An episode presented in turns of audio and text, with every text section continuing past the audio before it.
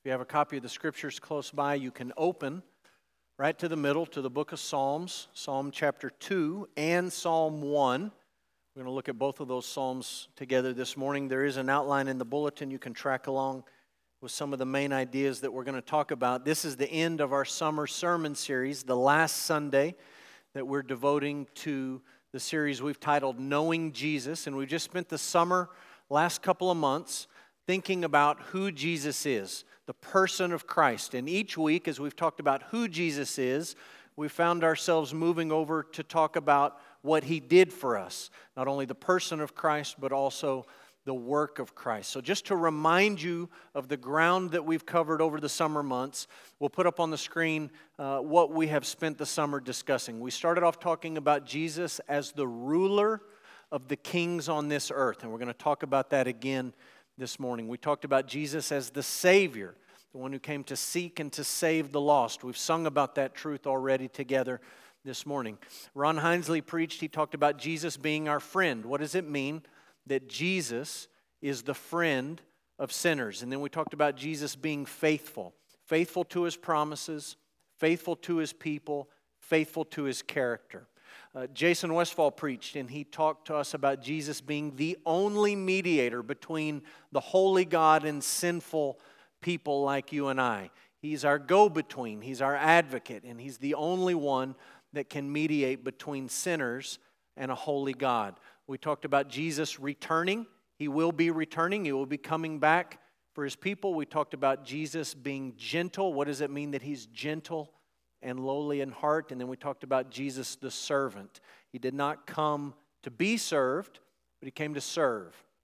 He came to give His life as a ransom for many. We looked at Philippians 2 and how Jesus humbled Himself by becoming a servant, being born in the likeness of men, and he humbled himself even to the point of death on a cross. So we have one more sermon this morning to add to this series. All of the previous sermons we pulled from New Testament passages, and I thought it would be a good idea this morning to pull at least one from the Old Testament. That means when we look at Psalm 2, we're looking at a passage that was written not looking backwards on Jesus' life, but looking forward to the coming of Jesus. So we're going to talk about Psalm 2 and Psalm 1 together this morning. And the first thing that I want you to know is that those two Psalms go together.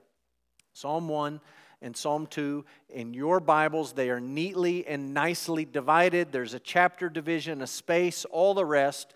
And I'm just saying to you that in your mind, when you think about the beginning chapters of the book of Psalms, you ought to sort of mash Psalm 1 and Psalm 2 together. Thematically, they are connected.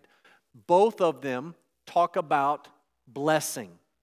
Psalm 1, which we'll read in just a minute, starts off saying, This person is blessed.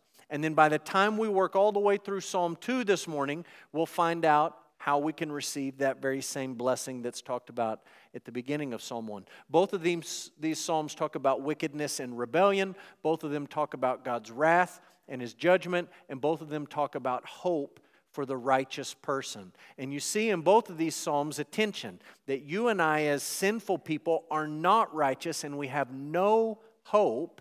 But in Jesus, we can find hope, we can find blessing, and we can find life. So we're going to work through both of these passages this morning. I'd just like us to read Psalm 1 as we begin, and then have a few more things to say about Psalm 2. Psalm 1 says this Blessed is the man who walks not in the counsel of the wicked, nor stands in the way of sinners, nor sits in the seat of scoffers.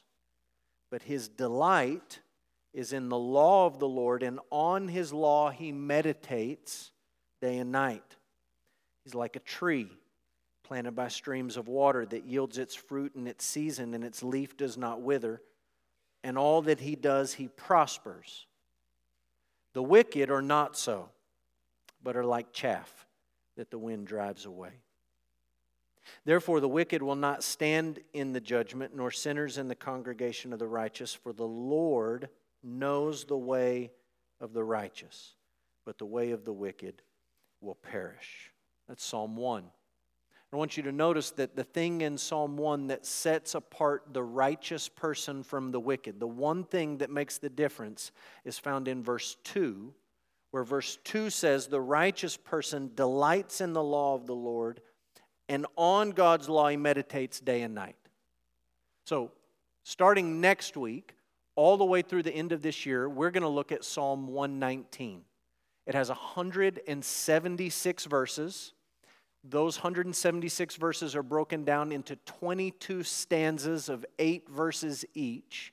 And we're going to take a stanza each week. And what we're going to find is that almost all of those 176 verses in Psalm 119 make some mention, some reference to the law of God, the Word of God, the testimonies of God, the precepts of God. And they begin with this very same theme of blessing. And we're just going to work our way through Psalm 119 the rest of this year, talking about the centrality of God's word in the lives of God's people. This morning, Psalm 2 and Psalm 1. So when you get to Psalm 2, which we'll read in a minute, verse 2 references a person who is called the anointed. And in most English translations, that A is a capital A, a big A, the Lord's anointed. The Hebrew word is Mashiach. You can sort of put as much grunt into the end of that as you want to pretend like you're Hebrew, but it's Mashiach. And the Greek word is Christos. Both of them literally mean the anointed one, but you can see where we get the word Messiah or Christ. The Messiah or the Christ, spoken about in our passage this morning. Literally, in the Old Testament, there were three people who were anointed for their service. And this is going to help you understand the word Christ or Messiah. In the Old Testament, the prophet was anointed, the priest was anointed, and the king was anointed. There was going to be a new prophet, they anointed them with oil. If there was going to be a new priest, they anointed him with oil. If there was going to be a new king, he was anointed with oil. And so I gave you just a few references if you want to find this in the Old Testament. There's a reference in 1 Kings to Elijah being sent to anoint Elisha to be the new prophet. So the prophets were anointed. There's a reference here to Moses receiving instructions from the Lord to anoint his brother Aaron to serve as the high priest. So the prophets were anointed, the priests were anointed, and then lastly, 1 Samuel 16, the prophet Samuel was sent to anoint David, the shepherd boy, to be the next king in Israel. And you can find other examples of prophets, priests, and kings being anointed, but this is what we're saying when we talk about Jesus being the Christ. Literally, we're saying Jesus is the Christ, He's the true prophet sent from God, He's the great high priest who offered a sacrifice for the sins of his people, and he is the king who will rule over all kings. Jesus fulfills all of these offices as the big A anointed one, or as the Messiah, or as the Christ. And I gave you some verses in the New Testament that talk about Jesus being this prophet sent from God, being the great high priest who offered a sacrifice for the sins of his people, being the king who will rule over all kings, the Lord who will rule over all lords. Jesus fulfills all of these offices. Now, one last thing I want you to hear me say. I also gave you some verses in your notes, and you can see them on the screen in Luke 24. The homework, Luke 24. Go home and read it. Jesus has died on the cross for sinners, he's been raised from the dead, and he's appearing to his disciples. And in Luke 24, He's talking to his disciples who are completely confused about everything that's going on. And in both of these references I gave you, Jesus says to them, He's the Christ, and everything written about him in the Old Testament, the law and the Psalms and the prophets, all of it had to be fulfilled. And so Jesus is helping us understand what it means that he's the Christ. Not only is he the prophet, priest, king, but he's the one who fulfills all of the Old Testament promises, all of the Old Testament prophecies, all of the Old Testament institutions. Everything in the Old Testament is pointing us forward to Jesus, and Jesus says that the Christ had to fulfill all of those things.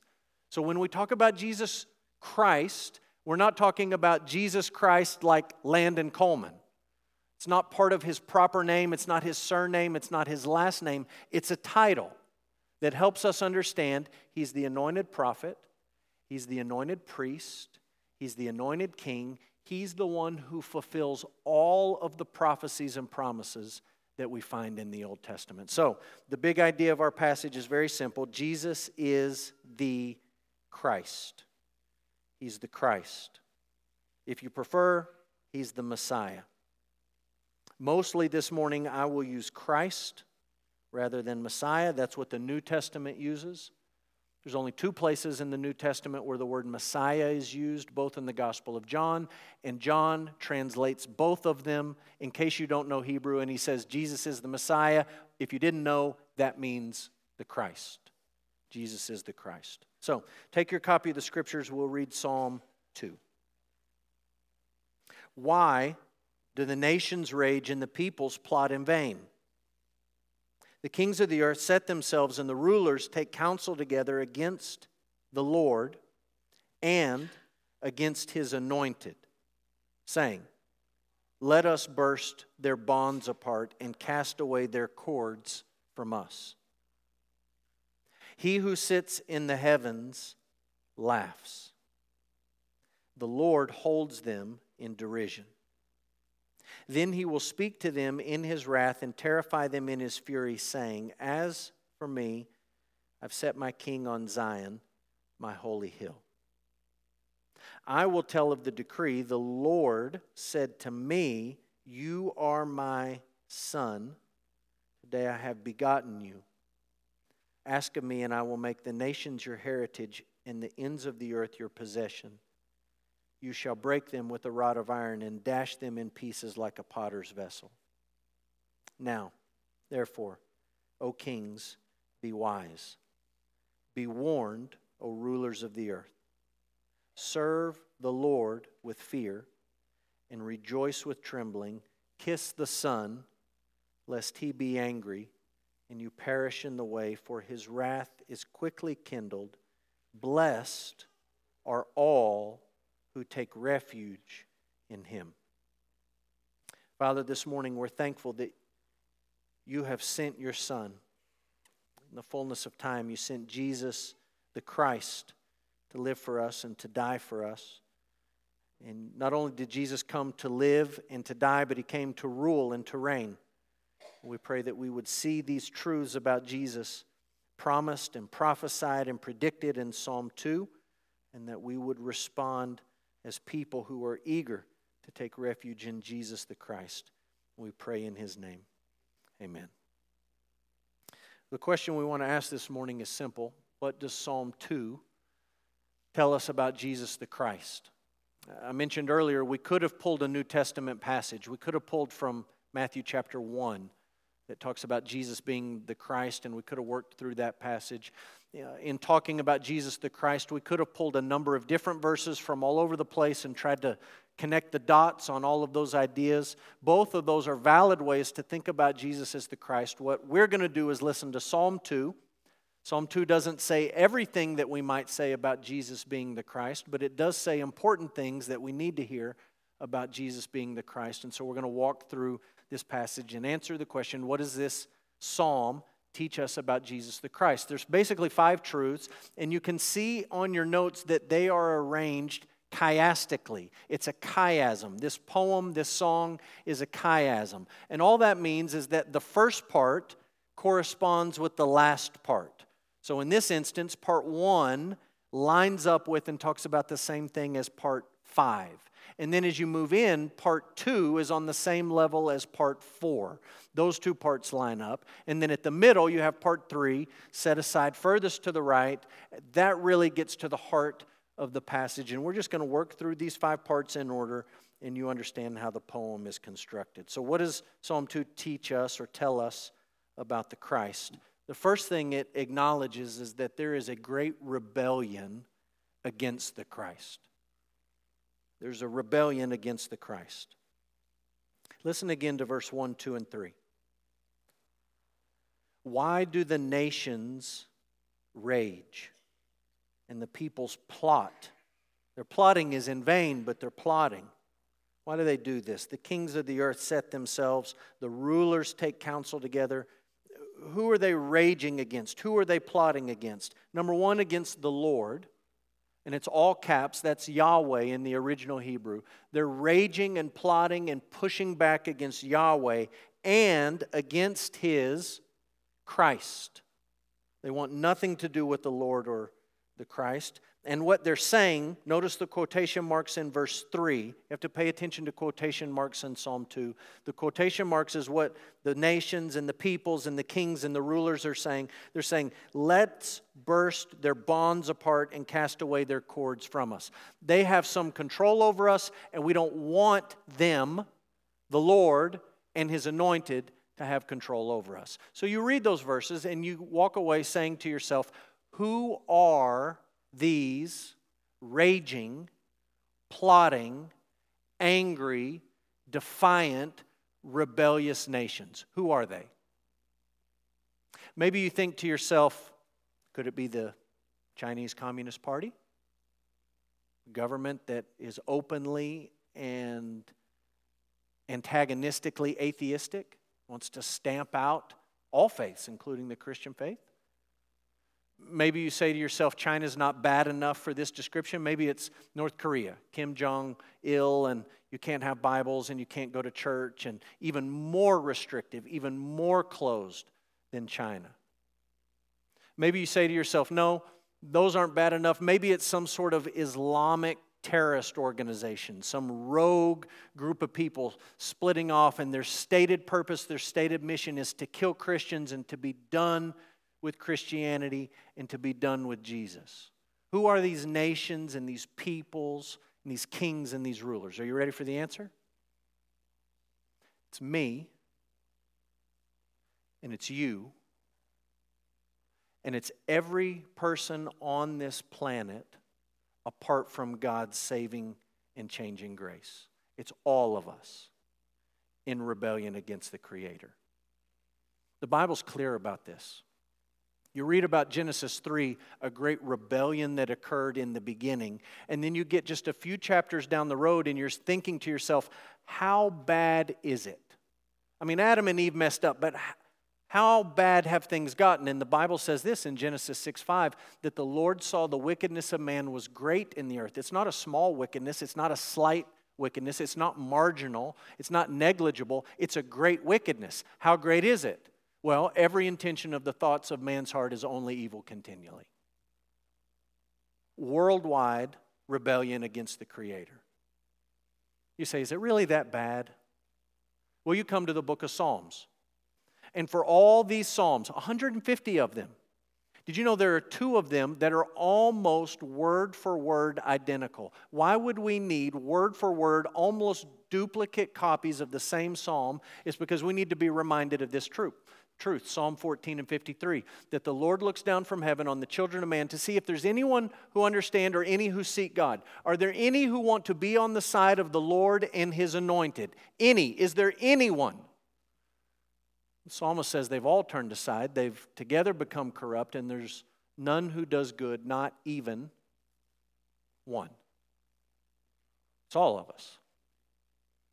Paul picks up on Genesis 6 and Psalm 14 and Psalm 53 in the book of Romans. And in Romans 1, 2, and 3, he lays out the most comprehensive description of our rebellion against God that you'll find in the Bible. He says this in Romans 1 that the wrath of God is revealed from heaven against all ungodliness and unrighteousness of men who by their unrighteousness suppress the truth. That sin of ungodliness is essentially the sin of saying to God, I don't want you in my life. I don't want anything to do with you. I don't want to acknowledge you as the creator. I don't want to submit to you as the ruler. I don't want you to try to tell me what to do. It's exactly what's happening in Psalm 2, verse 1, 2, and 3, where the nations and the peoples and the rulers and the kings say, We have had enough of the Lord and we have had enough of his anointed, and we do not want them ruling us. They want to rule themselves. Now, if you don't think that that's still true today in the United States or in North Korea or in China or in Kenya or anywhere you go on planet Earth. You just go to people who are not Christian people and you look them in the eye and you say to them, Jesus Christ is Lord and he demands that you repent and put your faith in him. Stop what you're doing and move in a new direction. And when you do that, one of two things will happen. It's possible that the Spirit of God will open that person's heart to the truth of the gospel and they will repent and they will follow Jesus. But if that doesn't happen, do you know what will happen? Raging, pushing back, rejection of the idea that there is a creator and that we ought to be ruled by him. Left to ourselves, this rebellion describes you, and this rebellion describes me. So there's a rebellion against the Christ. Secondly, there's the sovereignty of the Christ. The sovereignty of the Christ. Now we're going to get to verse 4, 5, and 6. Let's just have a quick thought experiment. I don't ask you about your feelings much, but I want to ask you about your feelings in this thought experiment. I want you to try to think, as best you can, how you would feel if you knew that every person on this planet was against you, if every person on this planet despised you and wanted nothing to do with you and wanted to be done with you and wanted to destroy you. All the people, high and low, kings, rulers, presidents, dictators, generals, politicians, governors, mayors, teachers, pastors, parents, children, everyone, if everyone was against you. Now, in this thought experiment, you probably, some of you, are thinking to yourself, I kind of feel like that some days. Some of you are saying to yourself, Bring it on.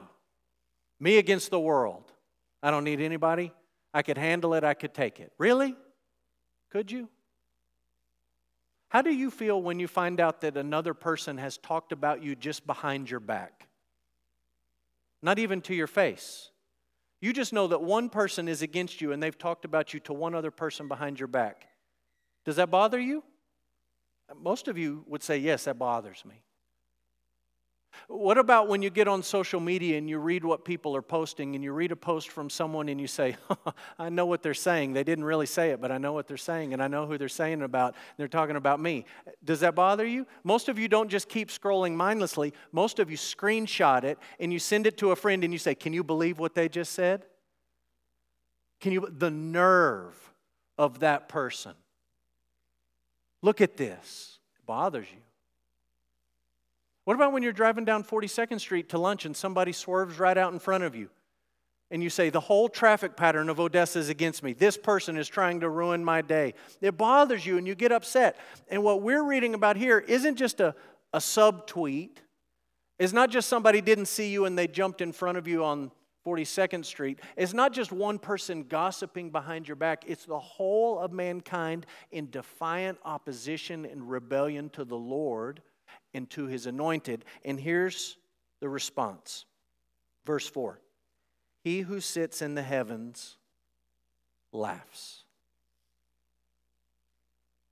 He laughs. Let me be clear this is not a ha ha, that's funny kind of laugh. This is not a ha ha, that's cute kind of laugh. This is the kind of laugh that's laughing when you're saying to yourself, You have got to be kidding me you, the creature, are going to push back against the Creator. You, who are very, very small, you're going to push back against the anointed one, the Christ. And God laughs at this. It's preposterous. Verse 4 says, He holds them in derision. I had to look the word up this week derision. It means ridicule or mockery ridicule or mockery. I tried to think about a story in the Bible where someone ridiculed someone else or mocked someone else. And the first story that popped into my mind was Elijah with the prophets of Baal.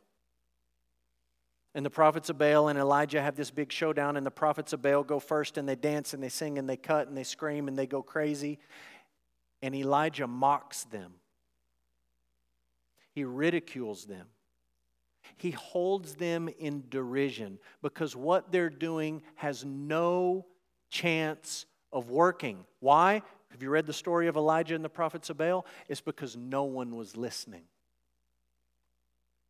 Baal was not paying attention. The Lord sees this rebellion. He laughs. It's ridiculous. He holds them in derision. You've got to be kidding me. Verse 5 How does he feel about it? Well, he speaks to them in his wrath and he terrifies them in his fury. He's angry at this rebellion, he's furious with this rebellion. He's wrathful towards this rebellion. And notice what he says the one who sits in heaven, what the Lord says in verse 6. This is the Lord Yahweh speaking. He says, As for me, I have set my king on Zion, my holy hill. He's established a king. You know, another word for king is sovereign, someone who's in complete control, someone who is in no way, shape, or, or form threatened by human rebellion. So there is a rebellion, and you and I are part of it by nature. And God looks at it, and his place in the cosmos on the throne with his anointed at his side is not at all in jeopardy or threatened. In fact, he laughs at the possibility that this rebellion would succeed. And he simply asserts his sovereignty and he says, You know what? I've established a king, an anointed king, a king to rule all kings and a Lord to rule over all lords. This is the sovereignty of the Christ. Thirdly, we see the sonship of the Christ. Verse 7, this gets to the heart of the passage. It's a, a pulling back of the curtain to show you who this king is, who this anointed one is. Verse 7, I will tell of the decree. You notice the quotation marks have ended. So now what you have is the anointed one speaking, and he says, I'm going to tell you of the decree. The Lord, Yahweh, said to me, You are my son. Today I have begotten you. This is the Christ speaking about what the Father has said to him, and what the Father says is, You are my son. You understand, this is a Trinitarian conversation. It's one of the most amazing things in the Bible when you get a glimpse into a conversation between the Godhead. This is God the Father speaking to God the Son, and he says to the Son that he has begotten him. He's not birthed him or he's not been born. I texted somebody in my family just before church. I'm going to be gone to preteen camp, and I said, Hey, I'm going to miss your birthday. Happy birthday in advance. Talked to somebody just before church this morning. It's their birthday today. I said, Hey, happy birthday to you. You understand that the anointed, the eternal Son of God, has no birthday. He's begotten, not born. He's the creator. We talked about this last week in Philippians 2. It's the deep end of the doctrinal pool with the mystery of the incarnation and the pre existence of the Son of God. There has never been a time when he was not. He has always existed, co equal with the Father, co equal with the Spirit. And yet, in the fullness of time, it was God the Son who was sent by God the Father to take the form of a servant and to be born in the likeness of men. And we celebrate the birth of Jesus. Not the birth of the eternal Son of God who is eternally begotten of the Father, but the birth of Jesus in space, time, in history. Why was he born? To live for us, and to die for us, and to rule over us. There's plenty of people today who will sign up for the living part and the dying part, who then say, Circle back to chapter 2, verse 1, 2, and 3. I don't really want him to rule over me. And I would just say to you that Psalm 2 does not present you with that option. He came to live for his people, he came to die for his people, he came to rule over his people. It's the sonship of the Christ. Number four, this may sound familiar. The psalmist tells us, tells us about the sovereignty of the Christ. We've already said that, but that's how the chiasm works. Section 2 corresponds with Section 4, and they basically talk about the same thing the sovereignty of the Christ. Verse 8 Ask of me, Now, notice we're picking up in the middle of a quotation here. This is the Father speaking to the Son. You're my Son. Today I've begotten you. The quotation continues, verse 8 Ask of me, and I will make the nations your heritage, and the ends of the earth your possession. You shall break them with a rod of iron and dash them in pieces like a potter's vessel. So much for all the raging and the plotting and the scheming. The Father simply says to the Son, who is the King, who's the anointed one, If you ask me, the nations will be yours. Ask of me, and I'll give you these nations. Which nations?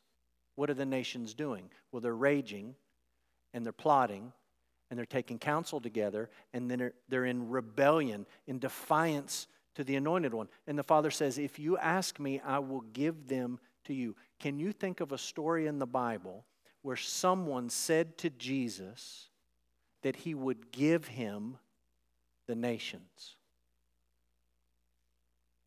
It's interesting, isn't it? It's in the Gospels. It's in Matthew chapter 3, and it's not the Father speaking to the Son, it's actually Satan speaking to Jesus in the temptation. And he says this The devil took him to a very high mountain, and he showed him all the kingdoms, all the nations, all the peoples, all the kings, all the rulers, all of those in defiant rebellion against the anointed one. He showed him all of them and all their glory. And Satan, the devil, said to Jesus, all these I will give you if you will fall down and worship me. If you do this thing, I will give them to you. Jesus responded by quoting Deuteronomy 6, which says, You will worship the Lord your God, and him only will you serve. You understand that he could have, I'm not trying to correct Jesus, but he could have quoted Psalm 2 and said, You know what? Funny thing, they've already been promised to me. The Father promised them to me. You understand what Satan was doing in this moment is he's presenting Jesus with a shortcut that involves no suffering.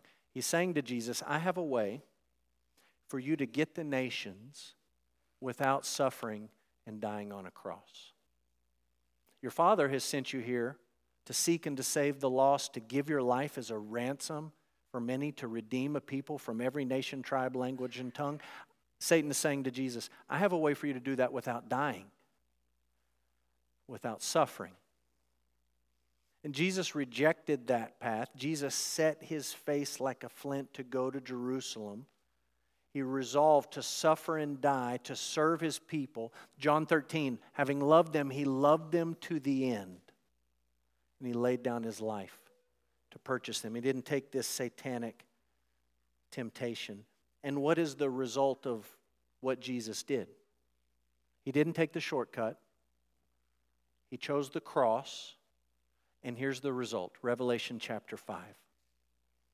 Worthy are you to take the scroll and to open its seals, for you were slain.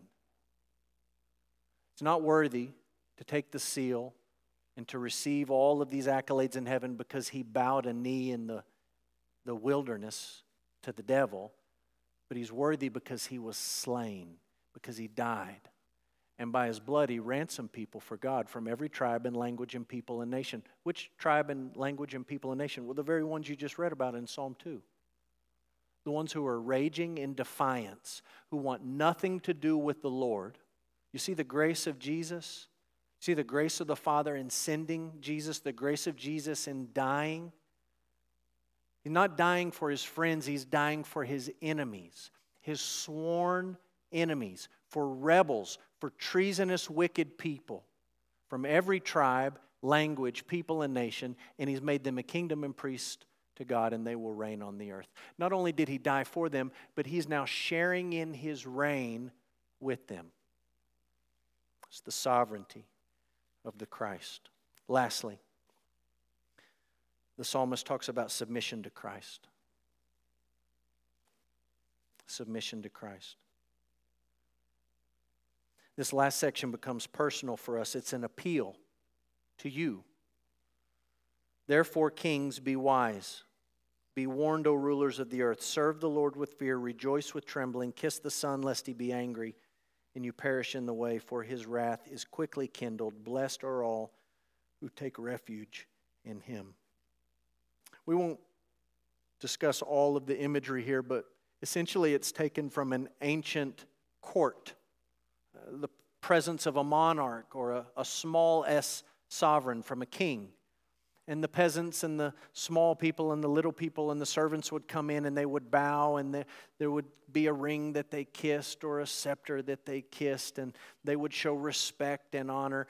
And essentially the psalmist is saying you need to do that with jesus. You need to come joyfully gladly but with fear and with trembling and you need to submit to him because his wrath is very very real and it will be kindled in an instant. Now i don't want you to miss verse 12 Verse 12 is, is the gospel in fullest form in Psalm 1 and 2. Verse 12 Kiss the Son, lest he be angry and you perish in the way his wrath is quickly kindled. Look at the very last sentence. Blessed are all who take refuge in him.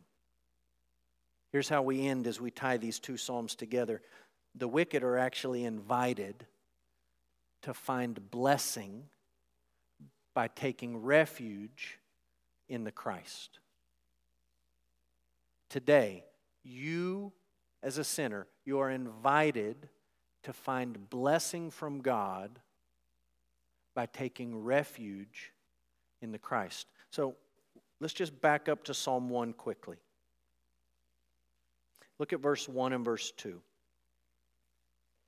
Blessed is the man or the woman who walks not in the counsel of the wicked, nor stands in the way of sinners, nor sits in the seat of scoffers. But his or her delight is in the law of the Lord, and on his law, God's law, he, the righteous man, she, the righteous woman, meditates day and night. Here's my question Do those two verses describe you? Did they describe you perfectly? Do they describe you every day all day. Those two verses describe you on good days and bad days. Those two verses describe you when someone gossips about you, or maybe when you are invited to gossip about someone else. Do those two verses describe you when someone anonymously posts about you on social media, or when you're tempted to do that very same thing? Do those verses describe you when you're driving down 42nd Street? In rush hour traffic? Is that you perfectly all the time? Because I know it's not me. And I have a feeling it's not you. When you read about this one who never walks in the counsel of the wicked, who never stands in the way of sinners, who never sits in the seat of scoffers, there's only one person I can think of in the whole Bible and the whole world that lives up to that billing, and it's Jesus the Christ. He's the one who delighted in the law of the Lord and meditated on it day and night. He's not talking about me. He's not talking about you. He's talking about Jesus. And if you say, well, where do I show up in Psalm 1? Well, you and I show up in verse 4. We're the wicked. We're not like the righteous. We're different. We're not so. We're like chaff that the wind drives away. We're not like that tree planted by streams of water that yields its fruit in season, prospers in everything that it does. That's not us. We're like chaff blown by the West Texas wind. Verse 5 says, The wicked will not stand in the judgment, and sinners will not stand in the congregation of the righteous. You understand, if you just left off with Psalm 1, it's really not good news for you or me. Because we find ourselves as the wicked, as sinners, and we're promised in Psalm 1 that we are not going to stand on the day of judgment. You cannot stand on that day by yourself. You will not be part of the congregation of the righteous if you have fallen short of God's glory. It won't happen. Did you hear how Psalm 2 ended?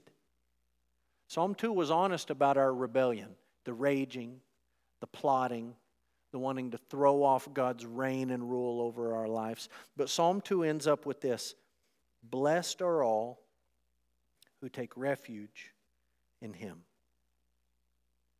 It's the bookend for Psalm 1.